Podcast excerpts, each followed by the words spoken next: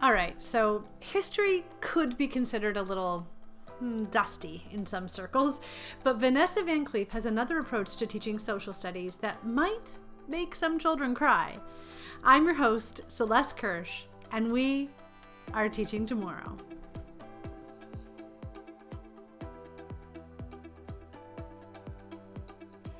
Have fully claimed Vanessa as my work wife at school. Our classrooms are right beside each other, we teach the same grade 8 students, and our curriculums often overlap. We are both country girls growing up very close to the same small town and love a good run in our local ravine. I asked Vanessa on the show today not because we have so much in common, but because Vanessa teaches social studies in a way that makes her students feel something. Whether she's leading students through a simulation, engaging them in a rich role play, or taking on a character to highlight a big idea, Vanessa is a teacher who definitely understands how to make learning sticky. After listening to this chat I had with my friend, I am confident that you will have the inspiration you need to switch things up in your content area or just flat out steal one of her awesome ideas. Okay, folks, here is my conversation with the very thoughtful Vanessa Van Cleef. Vanessa Van Cleef, thank you so much for joining us today in the podcast. It's great to have you over here. I'm excited to be here. Uh, why don't we start just by telling everyone who you are, uh, what do you teach, um, where you work, and what are some things that you enjoy about life? I am a teacher at the Bishop Strachan School and have been for a very long time. I teach in the middle school right now. I was in the senior school for many years, and now I teach all grade eight social studies all the time. Uh, things that I enjoy about life. At my job, I enjoy coaching and working with service learning and student leadership. Outside of my job, I love hanging out with my two kids and my husband and spending time at our cottage and sweating, running and sweating in the ravine. I often see you in Cedar Vale Ravine, and we're passing each other. And I'm not enough. Impressed. You don't see me in there enough. I don't see myself in there enough, to be honest. Uh, how did you come to be a teacher? How did you find yourself in this uh, profession? I don't remember a time when I wasn't going to be a teacher. I am that quintessentially cliched kid who taught my stuffed animals. I, from the beginning. I played school and I really liked school. School worked for me and my learning style, and I just always knew I was going to be a teacher. There was a time in high school where I thought, oh no, what if I'm not good at being a teacher because I don't have a backup plan. But so far, so good. Yeah, you've been you've been doing a great job with it so far. um, we're on the same teaching team this year, and I've loved having you as I call you my work wife because our classrooms are close to each other, like our doors are right beside each other, mm-hmm. and there are other two people in our core team. Their classrooms are not as close. So you're my work wife at school. Mm-hmm uh, and I have a, I don't think I've ever told you this, but I was reading through my course evaluations this year from all my students, and they were saying lovely things and la la la, you're great, da da da da. But a number of students, I'd say like four, five ish, they said uh, the question, like, what could be even better about this course? They said, We'd really like it, Ms. Kirsch, if you could include more experiential learning activities like Miss Van Cleef does. Oh wow. I know. And I was just completely I'm like, yeah, Miss Van Cleef does really great job with this. And uh, I'll let you talk about some of the really cool things you do with your grade eights through social studies. Um, but have you always included this in your teaching, being able to include really cool simulations and rich role plays and fun surprise experiences in your classroom? Not as much as I do now, I'll be honest. Uh, as I said, I started in the senior school, and so I worked with older students, and we did some simulations. Uh, I probably did a lot more role play and things like that, um, which I think is experiential in its own way mm-hmm. and, and can be really powerful.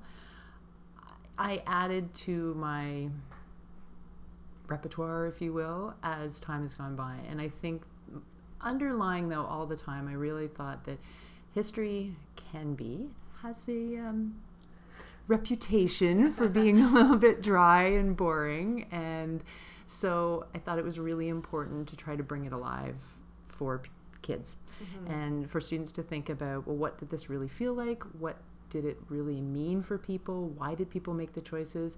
I don't put, let me rephrase that. I think the what of history is really important. I think the how and the why are probably more important. Mm. So, and as I will say on curriculum night every year, the details will fall away. So I want people to understand what are the big picture ideas, why do people make the choices that they do, what are the patterns that we see in history, um, how do people make positive change in different time periods, how do people make mistakes, why do people make mistakes, and how do we return from that if we can. Um, and then I place a lot of emphasis on skills too, because mm-hmm. again, the details fall away. As I always say on curriculum night, I would love for your daughter to come up to me 10 years from now and say, I'm still thinking about Louis Riel. Was he a hero? Was he a villain? it's not going to happen. so if they have a fleeting knowledge of who he is, great. But I want them to be thinking about the overarching big questions of history uh, and understand. So you need to have the content to back that up but when you really get into those questions, you need to experience and live it and try to put yourself in those shoes if you can um, to try to understand it better and, and why people do the things they do. Yeah, and then the novelty of some of the experiences that you create actually force them to think and feel in a different way than reading a textbook or listening to a teacher talk about Louis Riel could. Like you actually are putting your students into experiences where they have to feel something that's the idea. So something like the blanket exercise, which is not something I created by any means. Probably a lot of people are familiar with it. It's becoming more and more widespread. Um, developed by an organization called Kairos. It's really powerful, and I've had students say to me after the fact, "I've read Red Wolf, or I've learned about residential schools, or I've, you know, I, I've seen this video, or whatever it may be. I didn't." really understand or feel it until today. Tell and us what so, that experience is. I started to interrupt you, but what is the blanket activity? In short, the idea is that the room is covered in a number of blankets. Uh, there are two adult members in the room. Um, I am one. I play the role of the narrator, and it's totally scripted. Um, and then there is another adult, one of my wonderful colleagues, Winifred Hunsberger, who plays the role of the European and has done it many times for many years now. And the students are all in role as uh, Indigenous peoples. And it goes over time from first contact between Europeans and the Indigenous peoples of, of North America, Canada in particular. Um, and there are things that happen along the way, so different historical points along the way. And essentially, what happens over time is that the blankets get folded up and many of them removed. And so at the beginning, we talk about the fact that the indigenous peoples had all of this space to move around and to live in a way that made sense for them and their culture. And by the end of the exercise, there are usually about uh, you know, if we start with a class of 20, there will probably be about four students left, with the rest of the population having uh, passed away for a number of reasons that are explained along the way. Uh, and those students, instead of being on a full room full of blankets, will be on two or three small blankets folded up, indicating that they are on reserves and um, limited in the space that they can be. And it's a powerful visual mm-hmm. experience to say, oh my goodness, we had all this space. Um, and it's also a powerful experience, too, to see the numbers decline in a rapid fashion. Um, and there's some fabulous questions that come out of that And when we talk about well why you know often students will say why didn't they stop things? Why didn't they stand mm. up and and i will say to them why didn't you? Well you're a teacher. You're an authority figure. Uh, you we were following you know we were doing we had no idea what was about to come. And so that has tremendous value for them to start understanding what happened, uh, and it's a great jumping off point for a look at Indigenous issues and residential schools and the treaties and the Indian Act and things like that that happen in the course that I teach. Yeah, where do you place that in your class? Like, would you do an activity like that at the beginning of exploring this? At the end? Would you do it in the middle when they have a little bit more background knowledge? Like, how do you decide where to place those experiences? So for that experience, I use it as the begin at the beginning as Mhm. a provocation, and then we can harken back to that a lot of time as we're going along. I do another role play that you're probably quite familiar with because you probably hear it through the wall. Um, and I use that as an evaluation. So the two big ideas in my course are around development and perspective. And so when we're looking at the the development of the Canadian West, uh, the final evaluation for that piece is a roundtable discussion. And for that, I had the students choose roles, uh, anything from a Blackfoot or a Cree or a Métis man or woman um, to railway, a Chinese railway worker to the head of the CPR to a settler in the West to a politician, with the idea that there's a varied perspectives and then i play the role of a historian who's writing a textbook and trying to determine whether we remember this development of this time in this time period as positive or negative. Mm. so that sums up the unit and they have to draw on their knowledge to a develop a character. They're only given a role so they have to develop a historically accurate character and then they have to make an argument that makes sense from their char- character's perspective. Um, and it's a really powerful way for them to for some students to put themselves in a role that is flies in the face of what they believe so you know a student who chooses to be an indian agent who is enforcing the indian act and living on a reserve uh, that's really hard for some students but it at the same time helps them understand hopefully how some people were seeing the world and Mm. understanding that there's takes all perspectives to, to see the whole picture. I'm thinking about the sensitivity of people taking on uh, oppressed identities of people. Do you ever have any students who perhaps are not doing very thorough research and lean in towards stereotypes?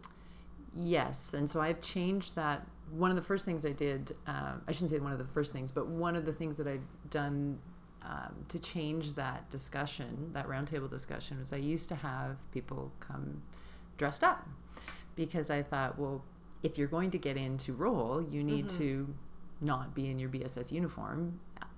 And there were a lot of stereotypical choices in Yeah. dress. Um, and so we have quite a conversation leading into that. I don't have them do that anymore. They're allowed to bring one item that is a signature item, which takes away from that trap, possible trap.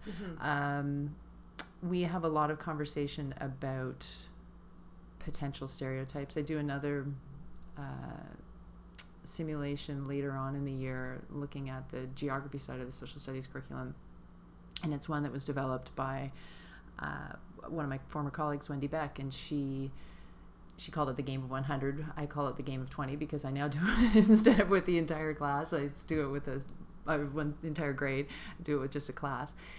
And the idea is that, unbeknownst to the students, they are assigned to different parts of the classroom. Well, they sorry, they know they're being assigned to different parts of the classrooms. They don't know what those places are, uh, and in those environments, they are given different resources. So, in one part of the classroom, the students are a lot of them. It's usually about half the class. Um, they don't have any chairs to sit on. They are given some snacks and they're very, very limited. They're given an opportunity to write down their frustrations and then they find out that I can't read most of them because it's written in a different language. Whereas in another part of the classroom, there's one student sitting in a really comfortable chair with an extra chair for her feet and she's given a big bag of chips all to herself and a magazine to read, etc. Um, and I can tell you the feelings are strong uh, in terms of how the students are experiencing this and the injustice of it all.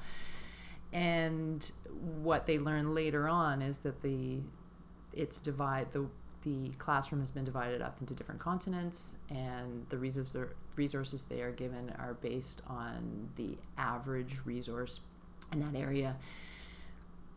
Again, there's a lot of sensitivity to that, and there's a lot of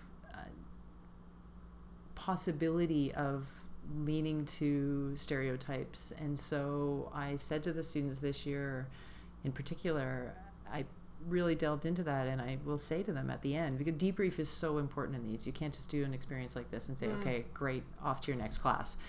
So debriefing and I said, you know, I almost didn't do the simulation. Why do you think that is? And so really unpacking that and then getting into that idea of the potential stereotypes that come from this, the idea of the danger of a single story. So I showed them a little bit of that fantastic TED talk, talking about that concern and um, you have to be really, really careful. And I have had a couple of students say, you know, I'm not sure that we should do it. The Hmm. vast majority said we should, but a few said, I'm afraid that people might not hear the message well enough in the debrief and take a stereotype or generalization from this that you don't intend it.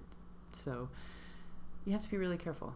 You have to be really careful. Really careful. and sensitive to who's in the room because I think Mhm. it's one thing to talk about power and privilege of the West when all of your students are from that dominant culture. You can say, like, wow, this is not fair. But it has a very different tone when you're like, I know that you, student over here, actually comes from this part of the world that I'm talking about as Yes. being oppressed. And what are the implications of a white teacher saying, hey, let's look at how oppressed your part of the world is. Like Mhm. that can have some really big ramifications in terms of reinforcing that single story. And I'm very lucky in that our grade seven team Mhm. does a lot of work around that. Yeah. And so I'm fortunate that I can build on their work. Um, it's st- I'm nervous when I do some of these. Um, Part of me feels like that's good though. Like and, and I think you have the skill set to be able to effectively debrief that or to you know when you maybe see some of those single stories come up in students writing after or their reflections you could challenge them one on one with that um, I, I think that if we're not uncomfortable sometimes by some of the things that we're exposing students to we're probably too safe and I like to think that I'm honest in my discomfort and my questions about what I do. yeah Um, and I, for that reason, I like to think that the students are honest in their feedback to me about Mhm. what works and what I need to be careful about and how I could make it better. And I ask for a lot of feedback in the moment of doing the piece, but throughout the year as well, and more formal Mhm. feedback loops. Tell me about when you turn the classroom into a factory. Because I believe, Vanessa, you've made children cry in that one. Only once. uh, so that's actually one that I started doing years ago when I was teaching American history, and uh, and then I and it looped back around because the same concept of industrialization happened in Canadian history. So I started to do it with much younger students. Uh, the the basic idea is that I want the students to understand why unions came to be, how the working class and the urban poor were being treated, how their life was changing around the turn of the century.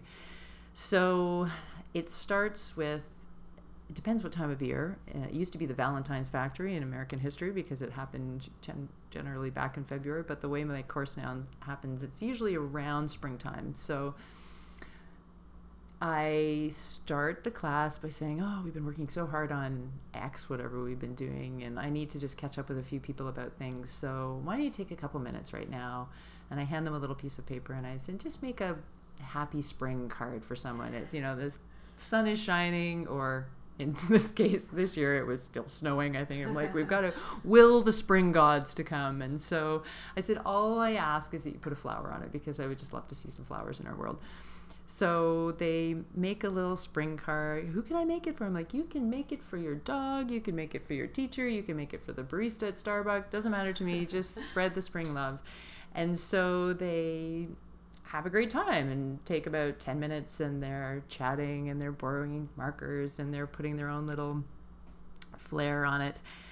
And then I because they're all engaged in, in making spring cards, I uh, sort of turn around and take a couple of deep breaths because this is the one that I have the most trouble with. I'm not that great an actor. And uh, then I turn around with a really stern voice and I tell them that we can't just spend all our time making spring cards. This is ridiculous and we've got to get some work done. And I they're usually sitting in groups, uh, table groups. And so as you well know, Celeste, I need to do this in your room because I need to have individual desks. I make up some elaborate story as to why that is. In my room, I have tables, so I can't do it.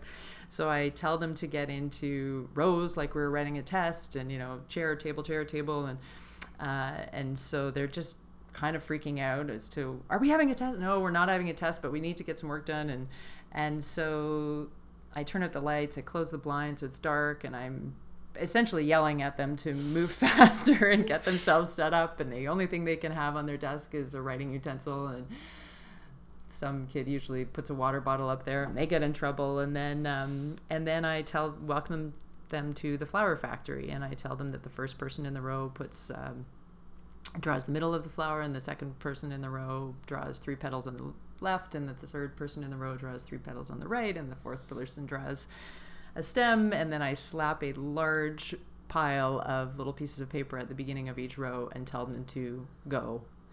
And then I kind of yell at them to go faster, and uh, generally somebody laughs, and uh, I yell at them, and and uh, generally somebody does something. And I fire them, and, and, then, and remove them from the activity, and then uh, anyway, I can usually keep that up for about three minutes as they're furiously doing this assembly line of making flowers, and uh, and then I stop, and they're a little leery because they're not sure if they should believe me. And I'm like, no, no, stop, it's okay. And I, I smile at them again and turn the lights back on, and uh, and then we talk about what their experience was in the first environment where they could do things themselves and they knew what the product was start to finish and they were proud of the final product and it was unique and personalized and they cared about it. And then we talked about the assembly line experience um, and sometimes the fear that came along uh, with being fired. The disassociation with the product. They really didn't care what it looked like. They just had their one little piece. The quality goes down. And we do look at the end result. We have a lot of fun actually looking at the end result uh, because they're horrific. um, but we talk about the fact that there we've made a lot in a really short period of time. So there was incentive to do that.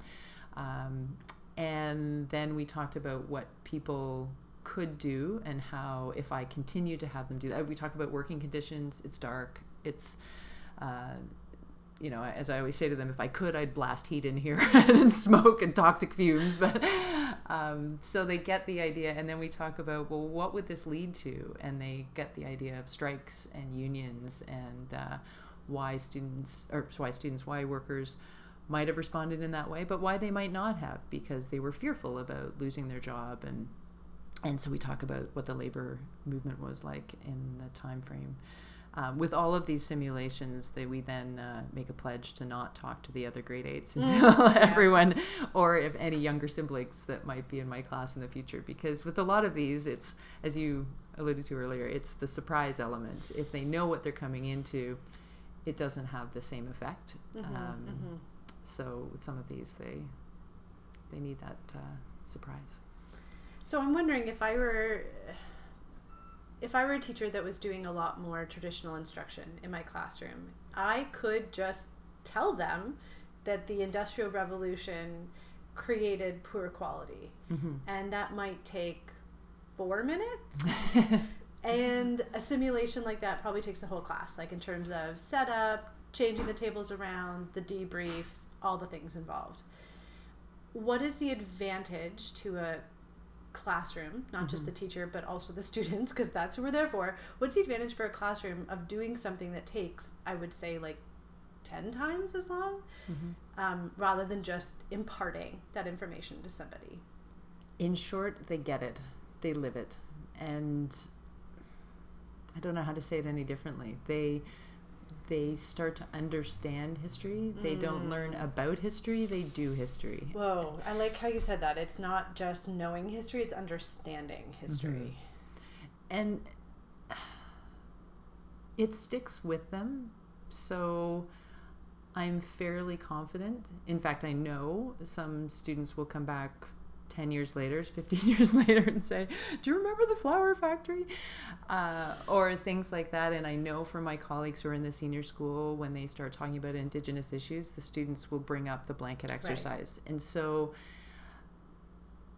if I told them about it or if they read it in a textbook, they might remember it. Mm-hmm. But when you have that visceral, personal experience where you can empathize, that just becomes so much more powerful than reading about something when you're actually living it as much as you can in a classroom in 2018. It makes the learning stickier. So, what I'm hearing you say is that you might be able to cover a Mhm. topic or check something off of your list of things that I have to do with my children this year.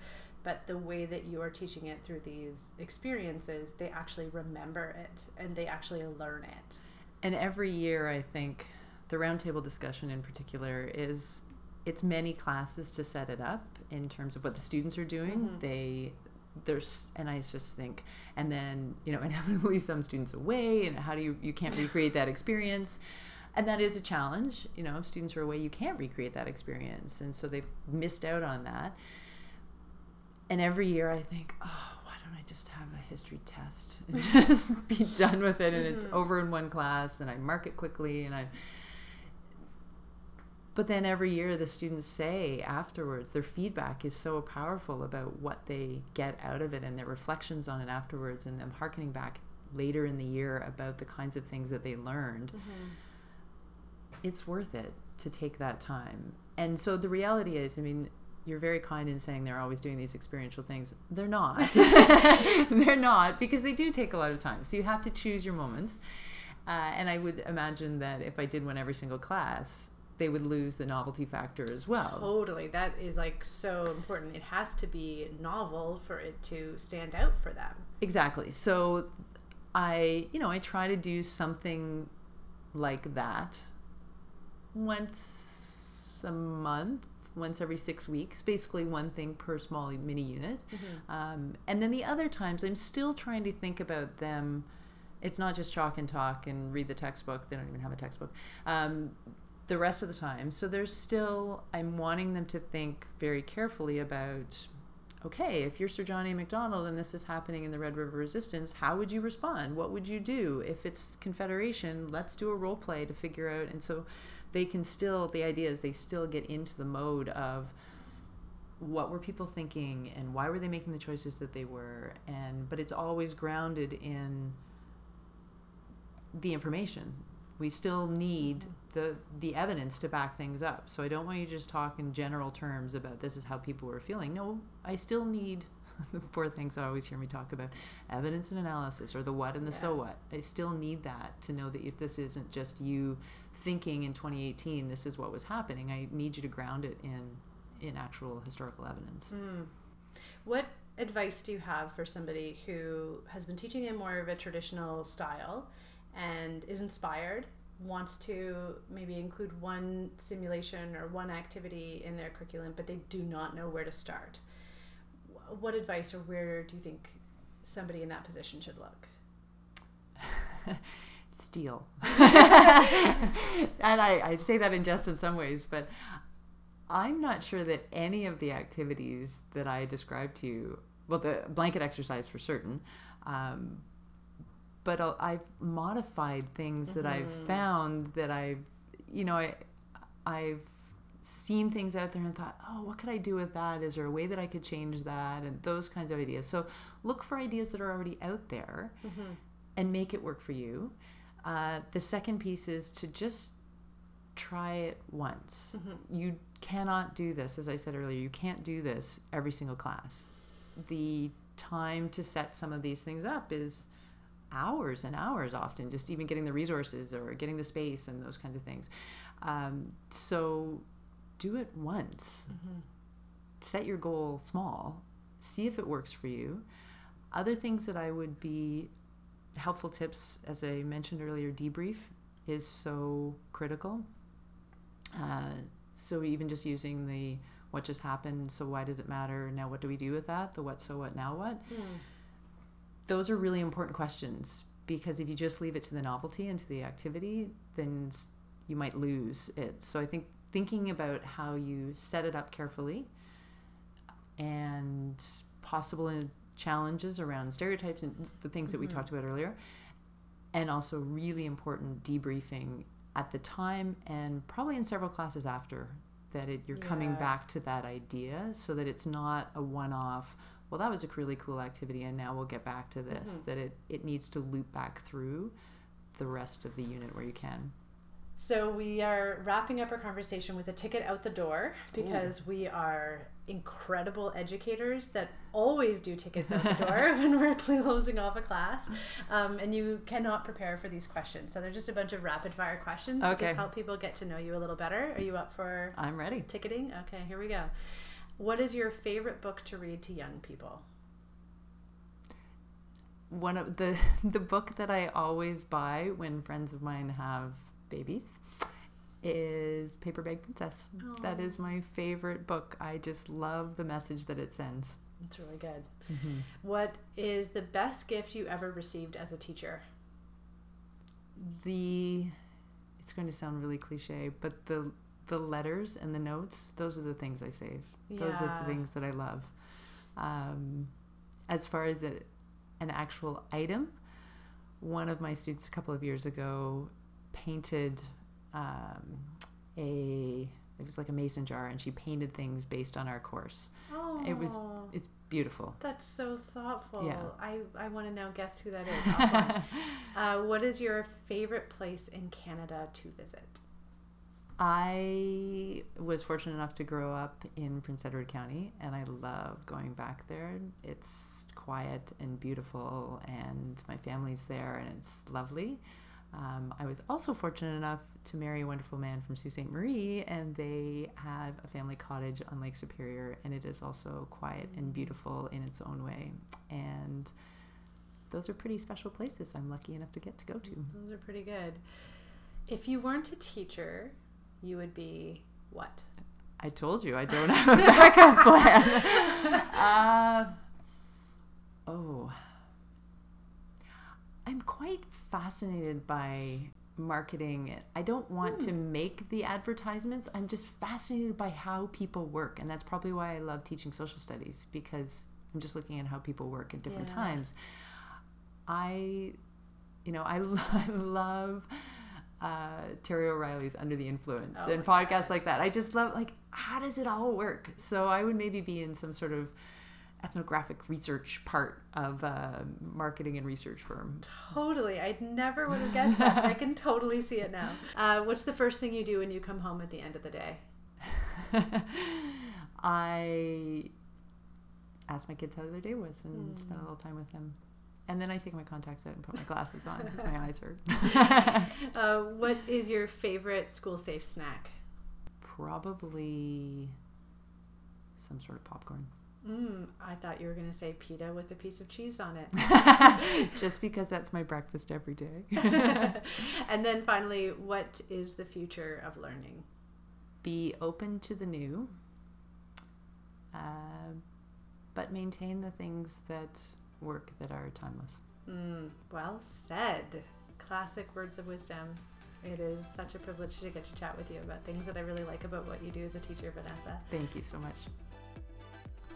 I think we can all agree that it's a really good thing that Vanessa didn't have a backup plan if teaching didn't work out, because she is a force and an inspiration to so many people, myself included. If you liked something you heard on the show, please share this episode with a friend that you think might get something out of the conversation. That's all the time we have for today, folks. Keep playing, and remember, we are teaching tomorrow.